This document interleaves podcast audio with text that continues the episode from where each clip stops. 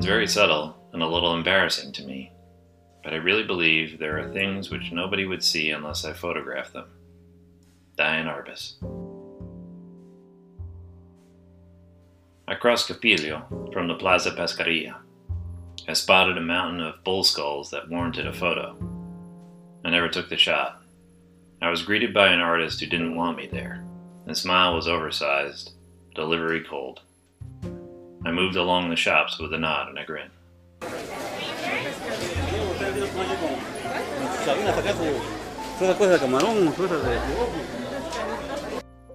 Various lawn decor was littered on the walls of a dozen vendor booths.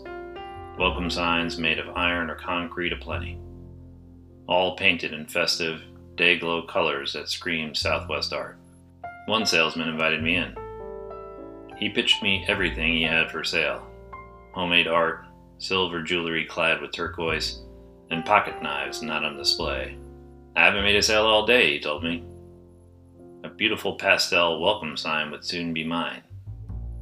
I'm sure his pitch was inaccurate, but it didn't matter none. The asking price fell from $25 to $15 to $10. I had 6 singles. He took my dough and quickly shuffled away, leaving his wife to bag up my new ornament.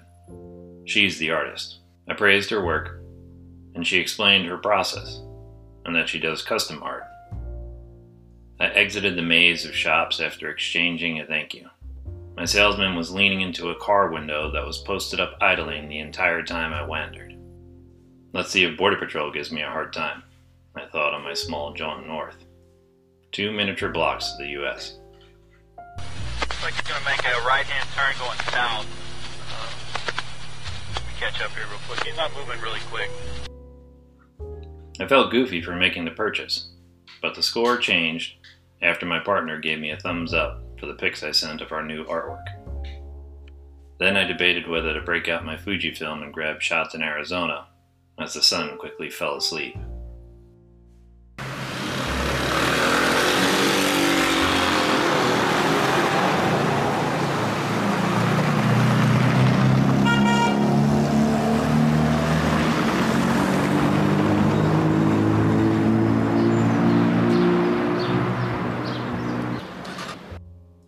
It's rush hour in Nogales, both sides of the invisible line that's mired in controversy.